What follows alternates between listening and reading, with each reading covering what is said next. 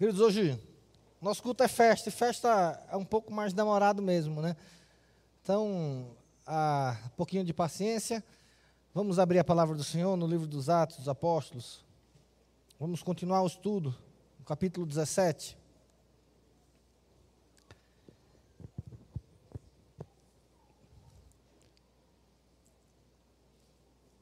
Eu vou tentar ser um pouco mais, mais breve nessa noite, porque hoje é um, um culto mais que especial, é um culto que deve trazer alegria ao nosso coração, porque é um culto que mostra que a igreja está caminhando, está avançando, está, está fazendo o seu papel diante do Senhor. Vamos ouvir a palavra, nós vamos receber irmãos, vamos batizar, vamos ver profissão de fé e vamos participar da ceia do Senhor, do banquete espiritual que o Senhor tem para nós, que é o privilégio de participar da mesa do Senhor. Esse é um culto, entenda isso, especial no nosso coração. A mesa do Senhor é um momento especial, é um meio de graça, é um momento onde o banquete espiritual do Senhor se abre para nós. Então, se você ainda não participa, porque ainda não se batizou, não professou sua fé, o faça. O faça porque esse é um dos grandes privilégios de sermos discípulos de Cristo. Atos capítulo dezessete, nós vamos continuar a partir do versículo dezesseis. E agora nós vemos Paulo em Atenas e ele fala assim, Lucas. Enquanto Paulo os esperava em Atenas, o seu espírito se revoltava em face da idolatria dominante na cidade. Por isso, dissertava na sinagoga entre os judeus e os gentios piedosos.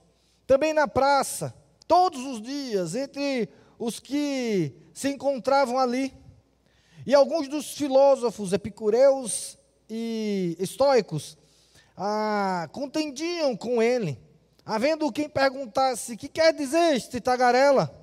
E outros, parece pregador de estranhos deuses, pois pregava a Jesus e a ressurreição. Então, tomando-o consigo, levaram Areópago, dizendo, poderemos saber que nova doutrina é esta que ensinas? Posto que nos traze aos ouvidos coisas estranhas, queremos saber o que vem a ser isso. Por isso, pois, todos os de Atenas e os estrangeiros, residentes de outras cidades, ah, de, ah, e estrangeiros residentes de, de outras coisas, não cuidavam, senão dizer ou ouvir as últimas novidades. Então, Paulo, levantando-se no meio do Areópago, disse, senhores atenienses, em tudo vos vejo acentua- acentuadamente religiosos, porque passando e observando os objetos de vosso culto, encontrei também um altar, no qual está escrito ao Deus desconhecido. Pois este que adorais, sem conhecer, é precisamente aquele que eu vos anunciei, a vos anuncio, o Deus que fez o mundo e tudo o que nele existe, sendo ele Senhor do céu e da terra, não habita em santuários feitos por mãos humanas, nem é servido por mãos humanas, como se de alguma coisa precisasse, pois ele mesmo é quem a todos dá vida, respiração e tudo mais. De um só fez toda a raça humana, para habitar sobre toda a face da terra, havendo fixado os tempos previamente estabelecidos e os limites da sua habitação, para buscarem a Deus, se porventura, tateando, o possam achar, bem que não está longe de cada um de nós, pois nele vivemos e nos movemos e existimos, como alguns dos nossos poetas têm dito, porque deles também somos geração, sendo, pois, geração de Deus, não devemos pensar que a divindade é semelhante ao ouro, ou à prata, ou à pedra, trabalhados pela arte e imaginação do homem. Ora, não levou Deus em conta os tempos de ignorância, agora, porém, notifica aos homens que todos, em todas as partes, se arrependam, porquanto estabeleceu um dia em que há de julgar o mundo com justiça por meio de um varão que ensinou, que destinou e acreditou diante de todos, ressuscitando dentre os mortos. Quando ouviram falar da ressurreição de mortos, uns escarnearam e outros disseram: a respeito disso te ouviremos noutra ocasião. A esta altura, Paulo se retirou do meio deles. Houve, porém, alguns homens que se agregaram a ele e creram. Entre eles estava Dionísio, o Areópago, uma mulher chamada Damares, e com eles outros mais. Meu Jesus, obrigado, Pai, obrigado porque o Senhor, o Senhor é o juízo de Deus. O Senhor é o justo que nos traz salvação, que nos traz libertação. Obrigado, Pai, porque quando estávamos perdidos, quando estávamos debaixo do domínio, do poder e da acusação do pecado, o Senhor enviou Jesus Cristo, destinou Jesus Cristo para vir no nosso lugar, morrer naquela cruz, e o Senhor, o Senhor ressuscitou no terceiro dia, dando-nos esperança de vida a cada um de nós, Senhor. Obrigado, Jesus, porque a Tua morte é a nossa morte, e a Tua vida é a nossa vida, Senhor. Obrigado, Pai, porque o Senhor ressuscitou dos mortos, e assim também, juntamente contigo, nós também ressuscitaremos, Senhor. Que o Senhor seja a nossa esperança, Pai, que possamos pregar o Evangelho verdadeiro, viver esse Evangelho verdadeiro e profundo, Senhor. Não permita que a nossa mente impeça de recebermos e vivermos plenamente o Teu Evangelho, Senhor. E nesse momento agora, Pai, que o abrir da minha boca e o meditar do meu coração sejam agradáveis na Tua presença, Senhor. E que nesse momento o Senhor cresça e eu diminua em nome de Jesus. Amém, Senhor. Amém. Queridos, nós estávamos andando, estamos andando no livro de Atos dos Apóstolos, e vimos na semana passada o apóstolo Paulo ah, em Bereia, e é interessante a gente ver como a vida do apóstolo Paulo era de altos e baixos. Momentos nas cidades maravilhosos e momentos terríveis de perseguição. Momentos em que a, a sua pregação era recebida e momentos em que a sua pregação era rejeitada. E aqui em Bereia, pelo menos, Paulo teve um desses momentos de tranquilidade, onde ele pôde exercer o seu ministério ah, sem muitos problemas. Ele chega em Bereia, começa a pregar. A gente viu domingo passado aqueles irmãos ah, apegados à verdade, judeus, eles olhavam para a palavra, voltavam para a palavra, iam ver se o apóstolo Paulo, realmente o que eles falavam era a verdade, e muitos, entendendo que era a verdade, se converteram ao Evangelho. E aí Paulo sai de Bereia meio que fugido, porque os judeus de Tessalônica ouviram que Paulo estava em Bereia e foram atrás dele para continuar a perseguição ao apóstolo Paulo. E aí ele sai, e como era uma, uma perseguição muito específica ao apóstolo Paulo, ele sai, deixa seus companheiros de viagem, e aí os irmãos de Bereia levam eles, escoltam, escoltam ele até Atenas, onde ele teria mais tranquilidade. Por que Atenas? Atenas era uma cidade muito aberta filosoficamente. Era alguém que podia chegar e não iria ser necessariamente condenado, perseguido pelas suas ideias. E aí Paulo diz, olha, tá bom, mas manda logo o pessoal, porque a gente vai continuar a viagem missionária, a gente, nós vamos continuar aquilo que estamos fazendo. E aí o apóstolo Paulo, ah, em Atenas, ele começa a passear na cidade. Ele começa a olhar os locais. Ele começa a ver os monumentos. E deixa eu dizer uma coisa, Atenas é uma cidade extremamente... e visualmente impactante. Ela é uma cidade bela, os monumentos eram os melhores que tinham, os artistas da época eram os melhores que existiam, as estátuas dos deuses que eram feitas, eram, são estátuas que até hoje elas são admiradas, ah, depois de milhares de anos, vários anos depois. Então, a gente precisa entender que o apóstolo Paulo estava numa cidade onde a arquitetura ela era muito bonita, a arquitetura era muito interessante, havia muito ouro, muita prata, os templos eram imponentes. Mas o que eu, achei, o que eu acho interessante, a gente precisa aprender com isso, é primeiro que o apóstolo Paulo não se iludiu com essas coisas. Ele não se deixou levar pela grandiosidade feita, pela beleza feita por mãos humanas. Ele continuou entendendo que mesmo bonito, mesmo interessante, idolatria era idolatria. Mesmo sendo fascinante, mesmo sendo humanamente feito de uma maneira espetacular, de ouro, de prata, de pedras, estátuas pelos melhores artistas, e pecado continua sendo pecado. O que era errado continuava sendo errado. Irmãos, nós precisamos tomar cuidado para que nós, como cristãos, não sejamos afetados por essas questões, porque aquilo que é errado na nossa geração, mesmo sendo bonito, belo, interessante, continua sendo errado.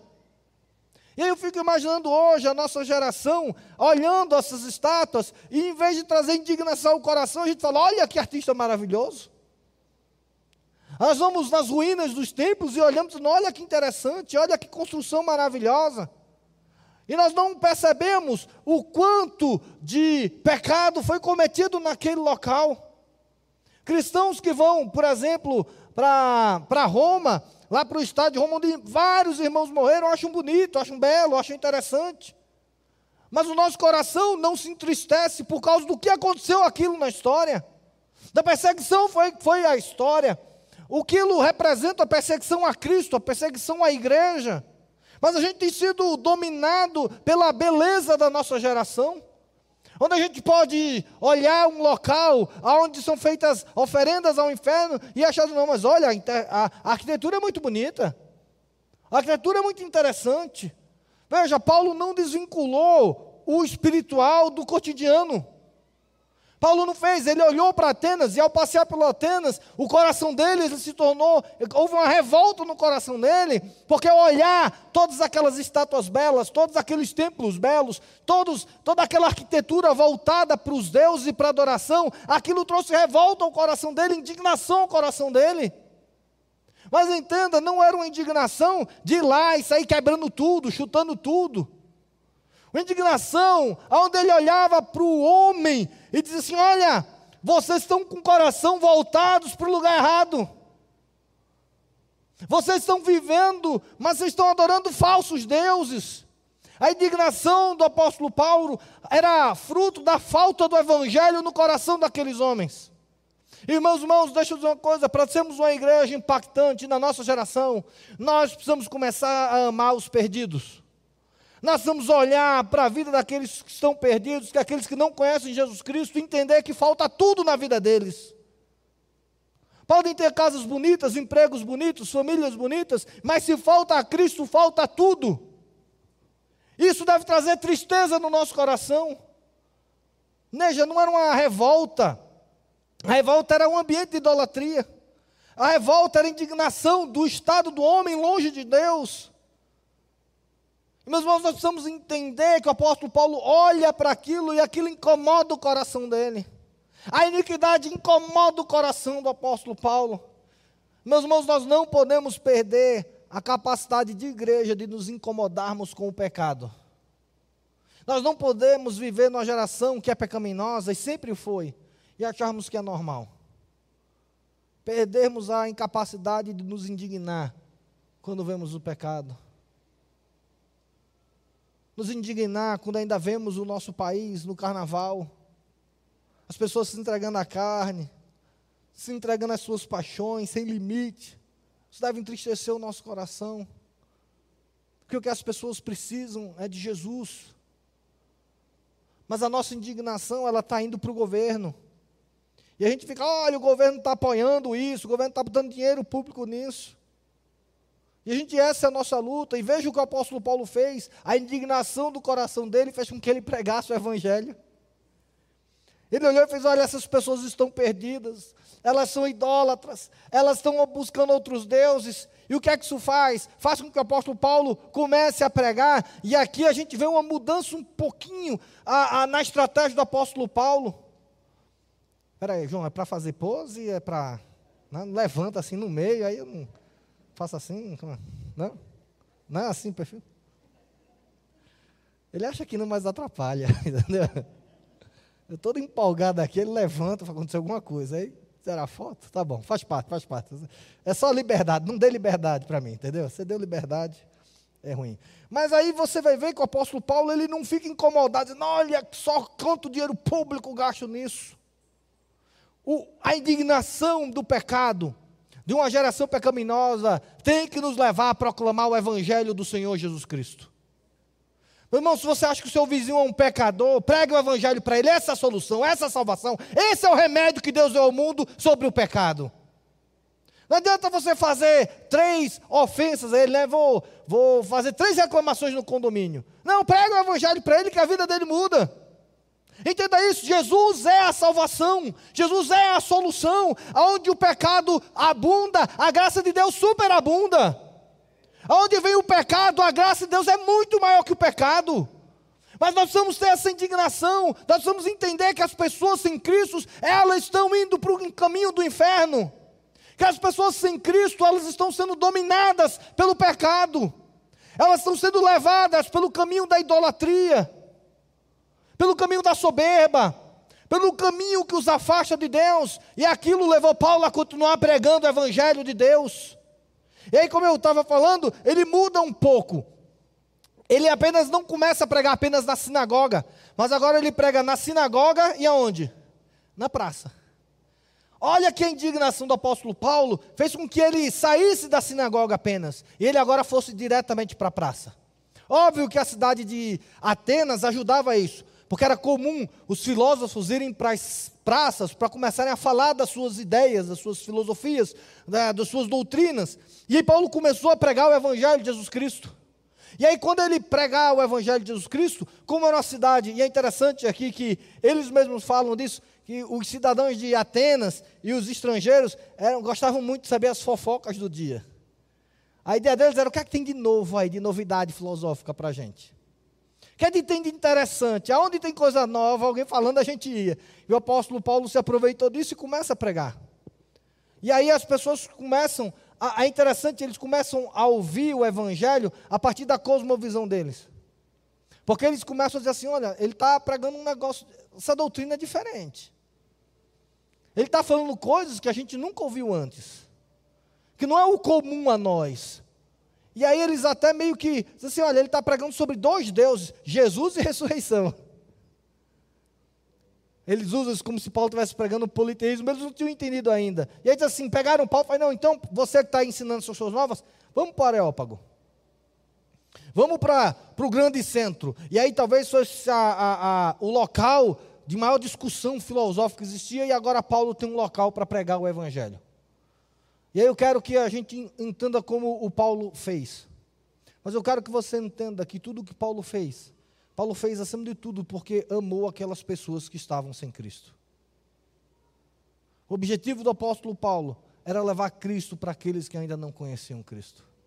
Ele não estava preocupado com doutrina, com debate, em vencer. Ele estava preocupado em levar a mensagem do Evangelho para aquelas pessoas. A indignação do apóstolo Paulo não fez o apóstolo Paulo ser superior a eles. Fez com que ele servisse eles, pregando o Evangelho. Paulo pregou, e pregou motivado pelo amor.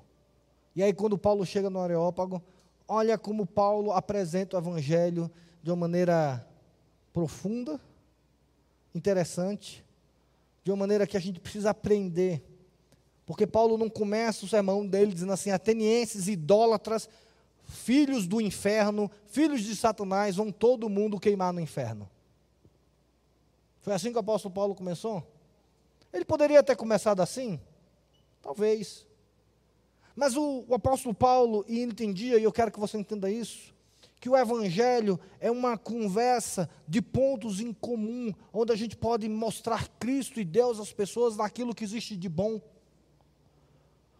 O céu não é bom porque existe o inferno, o céu é bom porque ele é o ideal de Deus para mim e para você.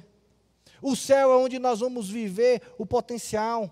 Apresentar o Evangelho para uma pessoa é mostrar o potencial máximo que aquela pessoa pode ter diante de Deus.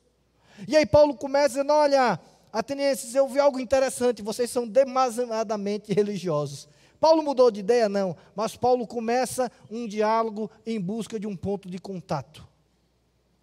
Paulo começou a ver, mesmo no meio da podridão, do pecado, da idolatria, Paulo conseguiu ver algo bom.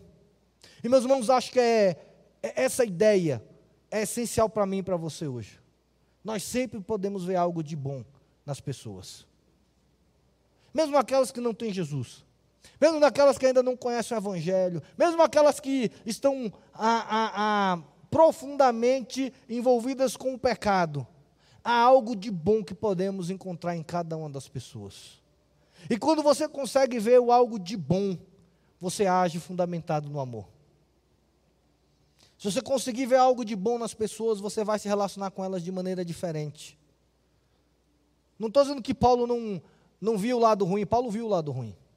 Mas Paulo começou pelo lado bom. Vi que vocês são extremamente religiosos. Havia algo de bom.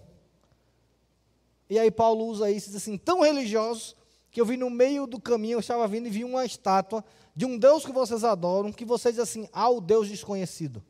Óbvio que Paulo não estava dizendo que aquele Deus desconhecido era o Deus da palavra. Paulo não estava dizendo que a adoração que eles faziam àquele Deus a, a, a desconhecido era aceitável a Deus. Paulo não está ensinando isso, mas Paulo pega isso para começar um diálogo, para encontrar no coração deles, olha, vocês estão dizendo que existe um Deus que vocês não conhecem, então eu vim mostrar a vocês um Deus que vocês ainda não conhecem, um Deus que vai além da religião, um Deus que a religião humana não pode fabricar, um Deus que a religião humana não pode entender. E meus queridos, deixa eu dizer a você, a nossa missão é pregar um Deus desconhecido para aqueles que ainda não conhecem o Evangelho, porque aqueles que não conhecem o Evangelho não conseguiram conhecer o maravilhoso Deus que nós conhecemos.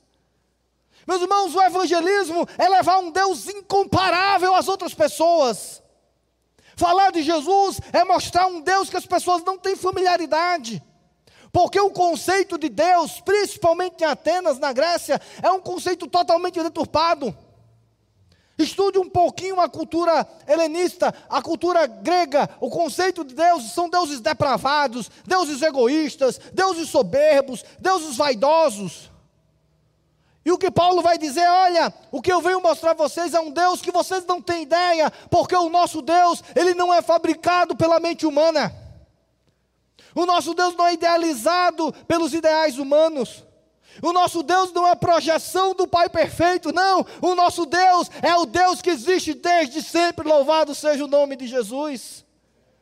É esse Deus que nós vamos apresentar. Entenda isso, você vai sempre apresentar um Deus desconhecido das pessoas. Porque mesmo o Brasil, sendo um país religioso, é um país que não consegue ter relacionamento com Deus. E você vai ensinar a pessoa um Deus que pode se relacionar profundamente com Ele. E aí Paulo diz, eu vou começar a mostrar esse Deus que vocês não conhecem. O que eu passo a ensinar a vocês é um caminho de vida totalmente diferente. E aí sim, o apóstolo Paulo começa a pregar um evangelho verdadeiro. Veja, o apóstolo Paulo não muda o evangelho porque ele estava em Atenas. O evangelho que é pregado pelo apóstolo Paulo, na essência, é exatamente o mesmo que ele sempre pregou. Pegue o discurso que Paulo faz aqui em Atenas e veja, e compare com Romanos capítulo um, você vai ver como é parecido. Como a doutrina do apóstolo Paulo sobre a queda, a graça comum, o pecado do homem, ela está em, em harmonia aqui. E o apóstolo Paulo começa assim, olha, eu vim apresentar a vocês um Deus desconhecido, e esse Deus desconhecido é o Deus criador de todas as coisas. Primeira coisa, ele já vai aí, vai de encontro aos ideais religiosos de Atenas, porque para para o ateniense, o Deus criador de todas as coisas, quem era? Zeus. Zeus era o Deus criador de todas as coisas. Ele era o Deus maior, e de, Deus, de Zeus tinha os outros deuses, e aí vinha aquele, a, a, a, a, aquele Areópago, aquele local sagrado dos outros deuses, depois vinham os homens. E aí Paulo começa dizendo, olha, Zeus não é o Deus criador de todas as coisas, Jeová é o Deus criador de todas as coisas, Yahvé é aquele que fez todas as coisas, todas as coisas foram feitas por ele, estão debaixo do domínio dele. Entenda, o Deus que você não conhece é o Deus que criou todas as coisas. Não é o Deus que, não é a criação que veio do nada. Querido, nós precisamos voltar a pregar o criacionismo na nossa geração. Nós não podemos nos render à falácia do evolucionismo.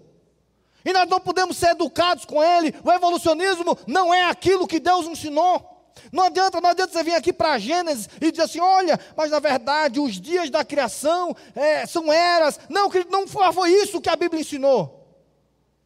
A Bíblia não fala de evolução. O que a Bíblia fala é de uma semelhança ao Senhor Jesus Cristo. Jesus Cristo não é um ser humano evoluído. Jesus é um ser humano perfeito. Aquele que é imagem e semelhança ao Criador de todas as coisas. Nós não falamos de evolução, nós falamos de perfeição, de alvo, aquilo pelo qual Deus nos conquistou e Deus nos fez. Mas irmãos, nós temos que ter apego, Deus criou todas as coisas, isso é inegociável. Nós não negociamos a verdade de Deus, Deus é o Criador. Ah, mas a ciência não prova. Não, porque a ciência está sujeita a Deus e tem mistérios que pertencem apenas a Deus. Ah, mas assim você não consegue explicar. Não, querido, porque a verdade ela não é para ser explicada, a verdade de Deus ela é revelacional, ela foi revelada a nós, ela foi apresentada a nós. O apóstolo Paulo, mesmo no meio de uma, com uma, uma sociedade totalmente politeísta, ele vai dizer, eu vim apresentar o Deus que vocês não conhecem, porque é o Deus verdadeiro. Ele é o Criador de todas as coisas, e Ele é o único e verdadeiro Deus. E todas as coisas dependem dEle. Tudo o que você faz depende dEle, e Ele não precisa de vocês. Ele não precisa em nada do ser humano. E veja que aí novamente ele vai de encontro à visão de Atenas grega, de deuses, são deuses vaidosos que precisam da oração dos homens, precisam da devoção dos homens, precisam da lealdade dos homens. E aí Paulo diz assim, Deus continua sendo Deus independente dos homens. Deus é maior do que eu e você. Esse Deus desconhecido é muito maior do que nós, nós não negociamos isso. Segunda coisa, ele fez, e esse Deus, ele criou e ele nos sustenta, e dele nós fomos gerados. E aí o apóstolo Paulo começa, e nós somos fruto deles, nós somos imagem e semelhança de Deus, e meus irmãos, deixa eu dizer a você, você é especial para Deus, porque você foi criado à imagem e semelhança dele, você é o ápice da criação de Deus, da criação de Deus, o homem é o ápice, o homem é aquilo que Deus olha e diz, olha, isso é muito bom. O homem idealizado por Deus é algo que agrada o coração de Deus. E o apóstolo Paulo começa a dizer, olha, nós não somos como a vaca, nós não somos como os animais, nós não somos como a natureza, não nos confunda com isso, você é fruto de Deus. E aí ele começa a bater na idolatria, por isso, não confunda Deus com ouro, prata, pedra, porque Ele é maior do que nós. Deus não é fruto da nossa imaginação. Por isso, vocês estão aí criando pedras, fazendo pedras, fazendo altares, fazendo templos. E ele fala, e esse Deus, ele não está preso a um templo. Porque provavelmente eles iam dizer assim, onde é que a gente vai adorar esse Deus? E o apóstolo Paulo fala, não, ele é muito maior do que os seus deuses. Ele não precisa de um templo, ele não tem morada. Na verdade, o apóstolo Paulo quer dizer assim, a morada de Deus é o nosso coração. É ali que ele está, é ali que ele vive. É ali que ele anseia estar. Meus irmãos, entenda que o apóstolo Paulo começa, na pregação dele, a confrontar o conceito que eles tinham de religiosos de Deus, ele tá, e ele começa a destruir isso, diz assim, olha, vocês esqueçam, esqueçam o que vocês estão buscando, porque o que vocês estão buscando não está levando vocês ao Deus desconhecido.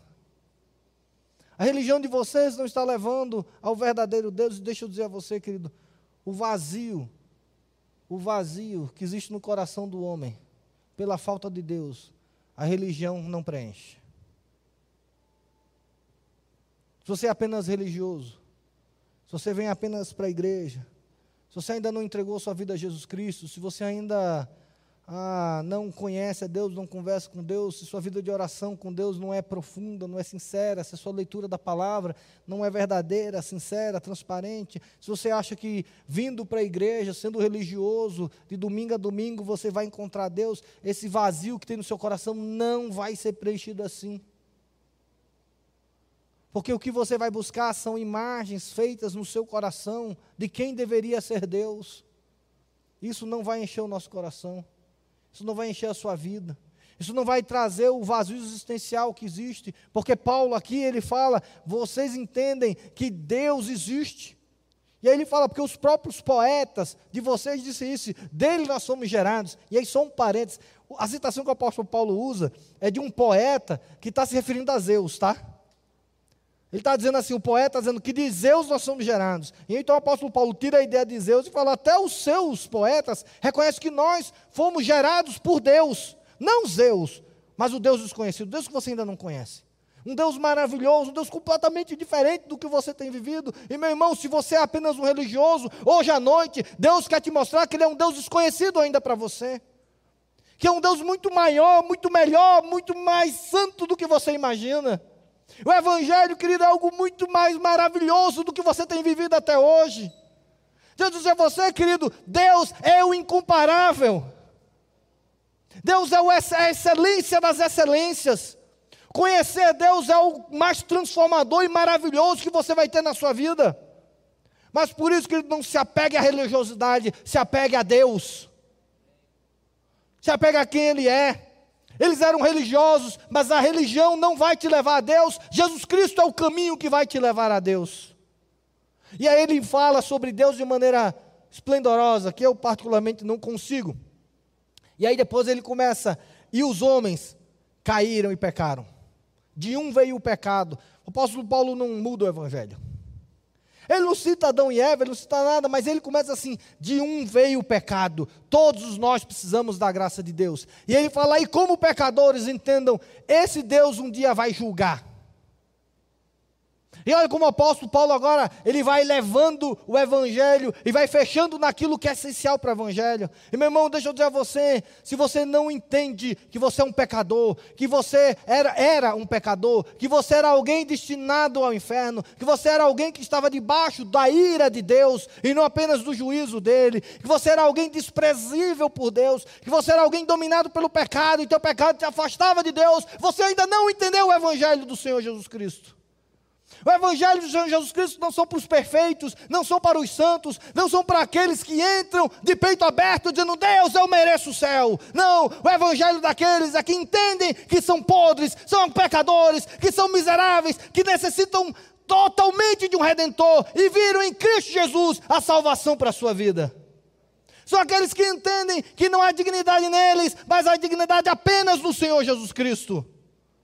Que ao olhar para nós, Deus tem que antes olhar para o Senhor Jesus Cristo. Nós somos aqueles que entendem que na Arca da Aliança, onde havia lei, só havia reprovação. Que para haver aprovação, o sangue do Cordeiro tinha que ser derramado em cima das tábuas, apagando toda a lei. Porque diante da lei, somos todos culpados diante de Deus. Mas de acordo com o sangue de Cristo, somos todos restaurados pela graça do mesmo Senhor Jesus Cristo. Essa é a mensagem do Evangelho, e ele diz assim, olha, e ele vai julgar, e vai julgar de acordo com um varão, um varão destinado, um varão escolhido, um varão que veio e morreu e ressuscitou. E o apóstolo Paulo, quando vai apresentar Jesus Cristo, e aí as pessoas ouvem a palavra ressurreição, e aí ele diz assim, ok, bom discurso, belo discurso, mas sobre isso, ressurreição, não acreditamos nela. E um grupo foi embora. Um outro grupo olhou e fez assim, ah, porque aqueles que não aceitavam a ressurreição, saíram e disseram assim, não queremos mais te ouvir. Outros disseram assim, não, interessante, interessante onde você chegou. Em algum momento a gente vai te ouvir um pouco mais. Eu achei interessante, bonitas palavras, interessante a palavra. Depois, se tiver mais um tempo, vamos continuar conversando sobre isso. Mas teve um grupo que procurou o apóstolo Paulo e disse assim, nós queremos continuar a saber a verdade. A pregação de Paulo, aqui alguns comentaristas vão dizer que foi frustrada, foi errada. Não, o apóstolo Paulo pregou o mesmo evangelho. E deixa eu dizer a você, sempre que pregamos o evangelho, nós sempre vamos ter essa reação.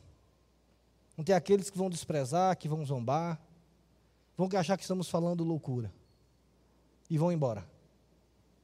Tem aqueles que vão achar interessante, legal, bonitas palavras.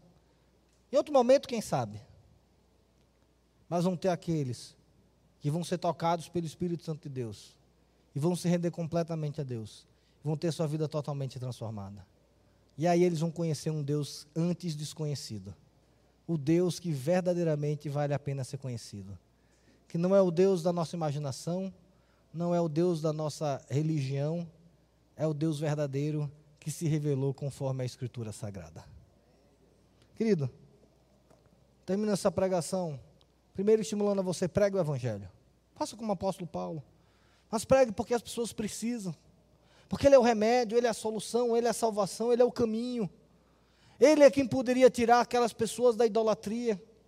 Eles é quem podem tirar as pessoas do caminho de drogas, do caminho de mentira, do caminho da vaidade, do caminho da soberba, do caminho do egoísmo. O Evangelho, querido, é quem pode verdadeiramente transformar a nossa essência. Seja um pregador do Evangelho. Aprenda a usar os pontos de contato para que você apresente o Evangelho às pessoas. Veja o lado bom das pessoas. Querido, pare de falar assim, nossa, meu vizinho é um cara tão bom que só falta ser crente. Não, se ele é tão bom, apresente o evangelho a ele, naquilo que ele tem de bom, e mostre que o que ele tem de bom é porque Deus foi gracioso para ele, e a partir disso que ele tem de bom, ele pode conhecer um Deus que ele ainda não conhece. Meus irmãos, o meu segundo apelo nessa noite é que você não venha procurar um Deus a partir da sua religiosidade. Eu venho lhe desafiar essa noite, querida, você pegar todos os seus conceitos religiosos que você criou todos os dias da sua vida e você se render à revelação verdadeira de Deus. Eu te convido, querido, a não mude a palavra de Deus pelos seus conceitos filosóficos, pelos seus conceitos sociais, pelos seus conceitos políticos. Não, querido, não use a palavra de Deus para fazer politicagem. Use a palavra de Deus para pregar o evangelho da salvação em Jesus Cristo. Use a palavra de Deus para pregar o evangelho verdadeiro do Senhor. E querido, não busque o Deus da sua imaginação. Não busque o Deus que você deseja, busque o Deus verdadeiro. Querido, não venha adorar um Deus desconhecido. Eu te convido a você nunca entrar nessa igreja para adorar um Deus desconhecido. Não, venha e abra seu coração para conhecer o verdadeiro Deus. E por último, diante dessa resposta dos atenienses, sempre tem três respostas. Alguns perderam a oportunidade de conhecer Deus verdadeiramente, porque ouviram a palavra ressurreição. Na nossa geração, alguns têm rejeitado de conhecer o verdadeiro Deus, por exemplo, porque ouviram a palavra predestinação, porque ouviram a palavra trindade, porque ouviram a palavra dízimo, ouve a palavra oferta, ouve a palavra sacrifício. Queridos, existem palavras no Evangelho que vão confrontar o nosso coração, que vão mudar a nossa mente. Palavras como servidão, palavras como esvaziamento, palavras como abnegação, palavras como doar, palavras como receber, dar é melhor que receber, palavras às vezes de que ah, o caminho é estreito. Querido, não fuja do evangelho por causa das palavras que você não gosta, que você não aceita. Olha, o pastor, já ouvi isso, falou sobre predestinação, vou embora, não quero mais ouvir sobre isso. Ah, falou de dízimo, não, vou embora. Ah, falou sobre pecado, né, eu não aceito. Falou de pecado, é hipócrita. Não, querido, não perca, não perca o privilégio de conhecer um Deus que você ainda não conhece, por causa dos seus preconceitos que existem no seu coração. Segundo, o evangelho também não é para ser interessante.